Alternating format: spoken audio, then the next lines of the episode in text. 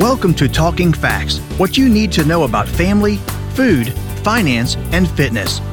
This nationally recognized award winning podcast is hosted by the University of Kentucky Family and Consumer Sciences Extension Program. Our educators share research knowledge with individuals, families, and communities to improve quality of life. Hello, and welcome to Talking Facts. This is your host, Dr. Jennifer Hunter, Assistant Director for Family Consumer Sciences Extension at the University of Kentucky.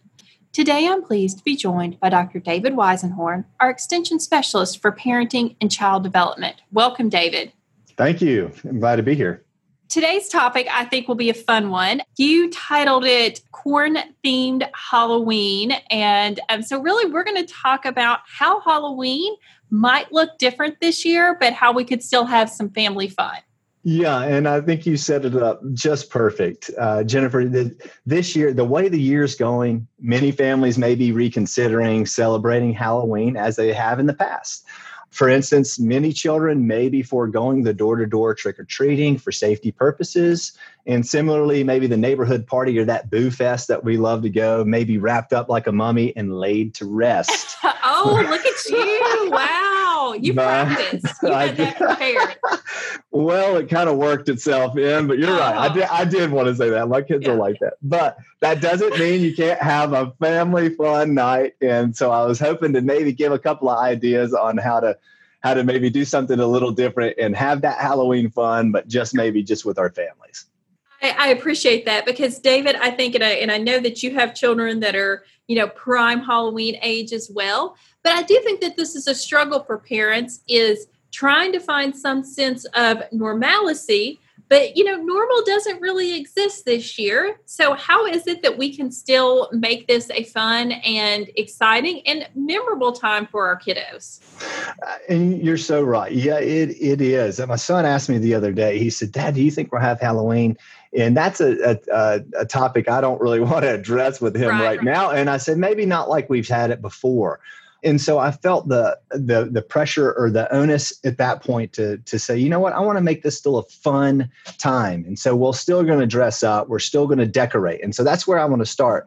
Is that I got a couple ideas for for decorating. One of the funnest things about Halloween is the pumpkin carving and all of the decorations, the skeletons and the the the ghosts and all the fun, the witches hats and all the things that we know that symbolize Halloween to us. And so I think it's important that we keep that a part of our Halloween experience this year. And I think we can make that a fun decorating pumpkin decorating experience. And whether you want to do that with real pumpkins or you want to use coloring sheets, depending on the age of your child, safety is always uh, something that we endorse here in FCS. And so, for, by all means, if you have young children, I think decorating or even just decorating a pumpkin without the carving of it is, is 100% acceptable. And, and ways to make that fun is you can have them conjure up their spookiest design or their most original design, or you can add some criteria to that. And maybe we say, oh, I want the spookiest pumpkin or the silliest pumpkin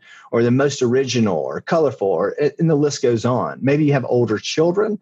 And at that point, maybe we want to do some themes of like, oh, favorite movie title or a sport pumpkin or an off-season pumpkin. And what I mean by the off-season is like, can you decorate your pumpkin to match another season? Maybe we do a turkey pumpkin or a Santa or a, a snowman pumpkin, something of that to add some spice, to add some flavor, and to add some fun to our pumpkin decorating. The other piece to that would be another decorating fun thing to do and incorporate would be these lanterns. And, and I've seen the lanterns, and you may have seen them probably around Christmas time, the ones that kind of adorn people's walkways as they enter, as they yes. walk up. Yes. They they can be again very similar. You know, a lunch bag and a pair of scissors, and you can have a really spooky lantern if you want. Uh, add a few rocks in the bottom or sand, and one of those electric tea light candles. And I will uh, stress electric tea light and n- no open flames around no the paper bag.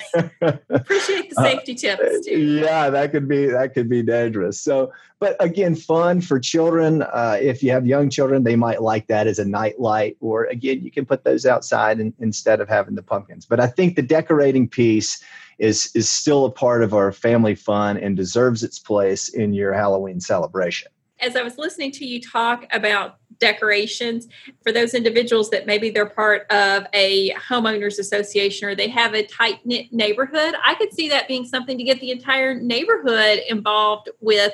That you know, you may not be able to go door to door trick or treating, but there could be a decorating contest for the street or the neighborhood that doesn't necessarily have a prize associated with it beyond bragging rights, but still something just to get other neighbors involved as well.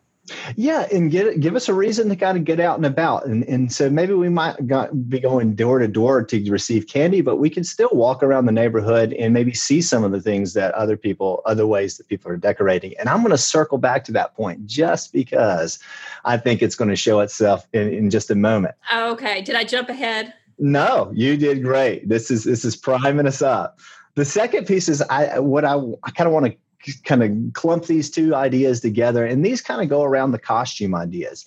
Uh, dress the part. I love one of the reasons I like Halloween so much is it's the only acceptable time throughout the year that we are encouraged to dress like someone else and get into full character and it's acceptable to be whoever you want to be whether that's a scary goblin or, or a, a silly character that that we all have grown to love it is up to you. And so dress the part. And I would say require every member of the family to wear a costume to dinner. Each member is then to introduce themselves to the other members. I encourage them to stay in character. You know, after all, it's that one time a year I just said it's acceptable. So speak in their language or uh, how they would speak and uh, have a lot of fun with it the other thing I think that's important for this would be the the costume report. So not only have them introduce who they are, because sometimes that's not as as easy to identify as some other costumes. And so introducing themselves, but then give a costume report. And that's kind of very similar to what we would say is a book report.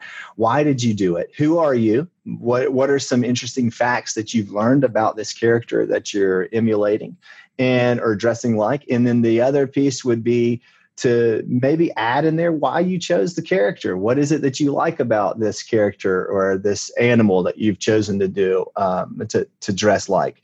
And so I think that could be some interesting pieces to add to the evening, and it also helps those those children with their oral presentation skills as well as their research skills. And you know That's how exactly I love what I was thinking is that they're learning and they don't even realize that they're learning. Oh, we, that's just part of what we do, isn't it? the, the, the final the final suggestion would be around games you know how I love games. You know that I, I, really want my family to enjoy games. I think they're fun at our house. And so one I'm calling a werewolf hunt. And I have to say this is this is not anything I found. This is something I, I kind of came up with on my own.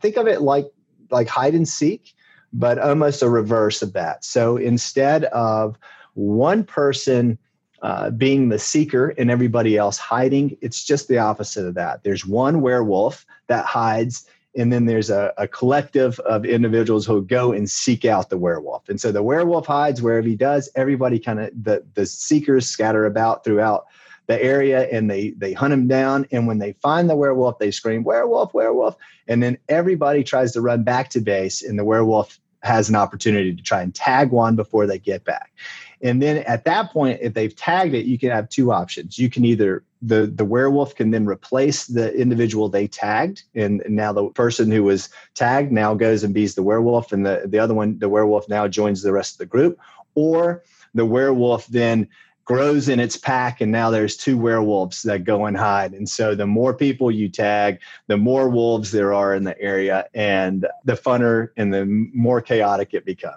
Go, go ahead. Thank you so much that it, it's always fun when we record and i i truly appreciate the the tips just as a parent this year trying to think about how best to to navigate Halloween, especially with our youngest that she's she's 9 and so her years for probably truly being, you know, celebrating Halloween are a little bit a little bit numbered. She's at that prime age right now too. And so I appreciate the tips to kind of help us make it a memorable year at home. You bet. Thank you for listening to Talking Facts. We deliver programs focusing on nutrition, health, resource management, family development, and civic engagement. If you enjoyed today's podcast, have a question or a show topic idea, leave a like and a comment on Facebook at UKFCSEXT or send us an email at ukfcsext at uky.edu. Visit us online at fcs.uky.edu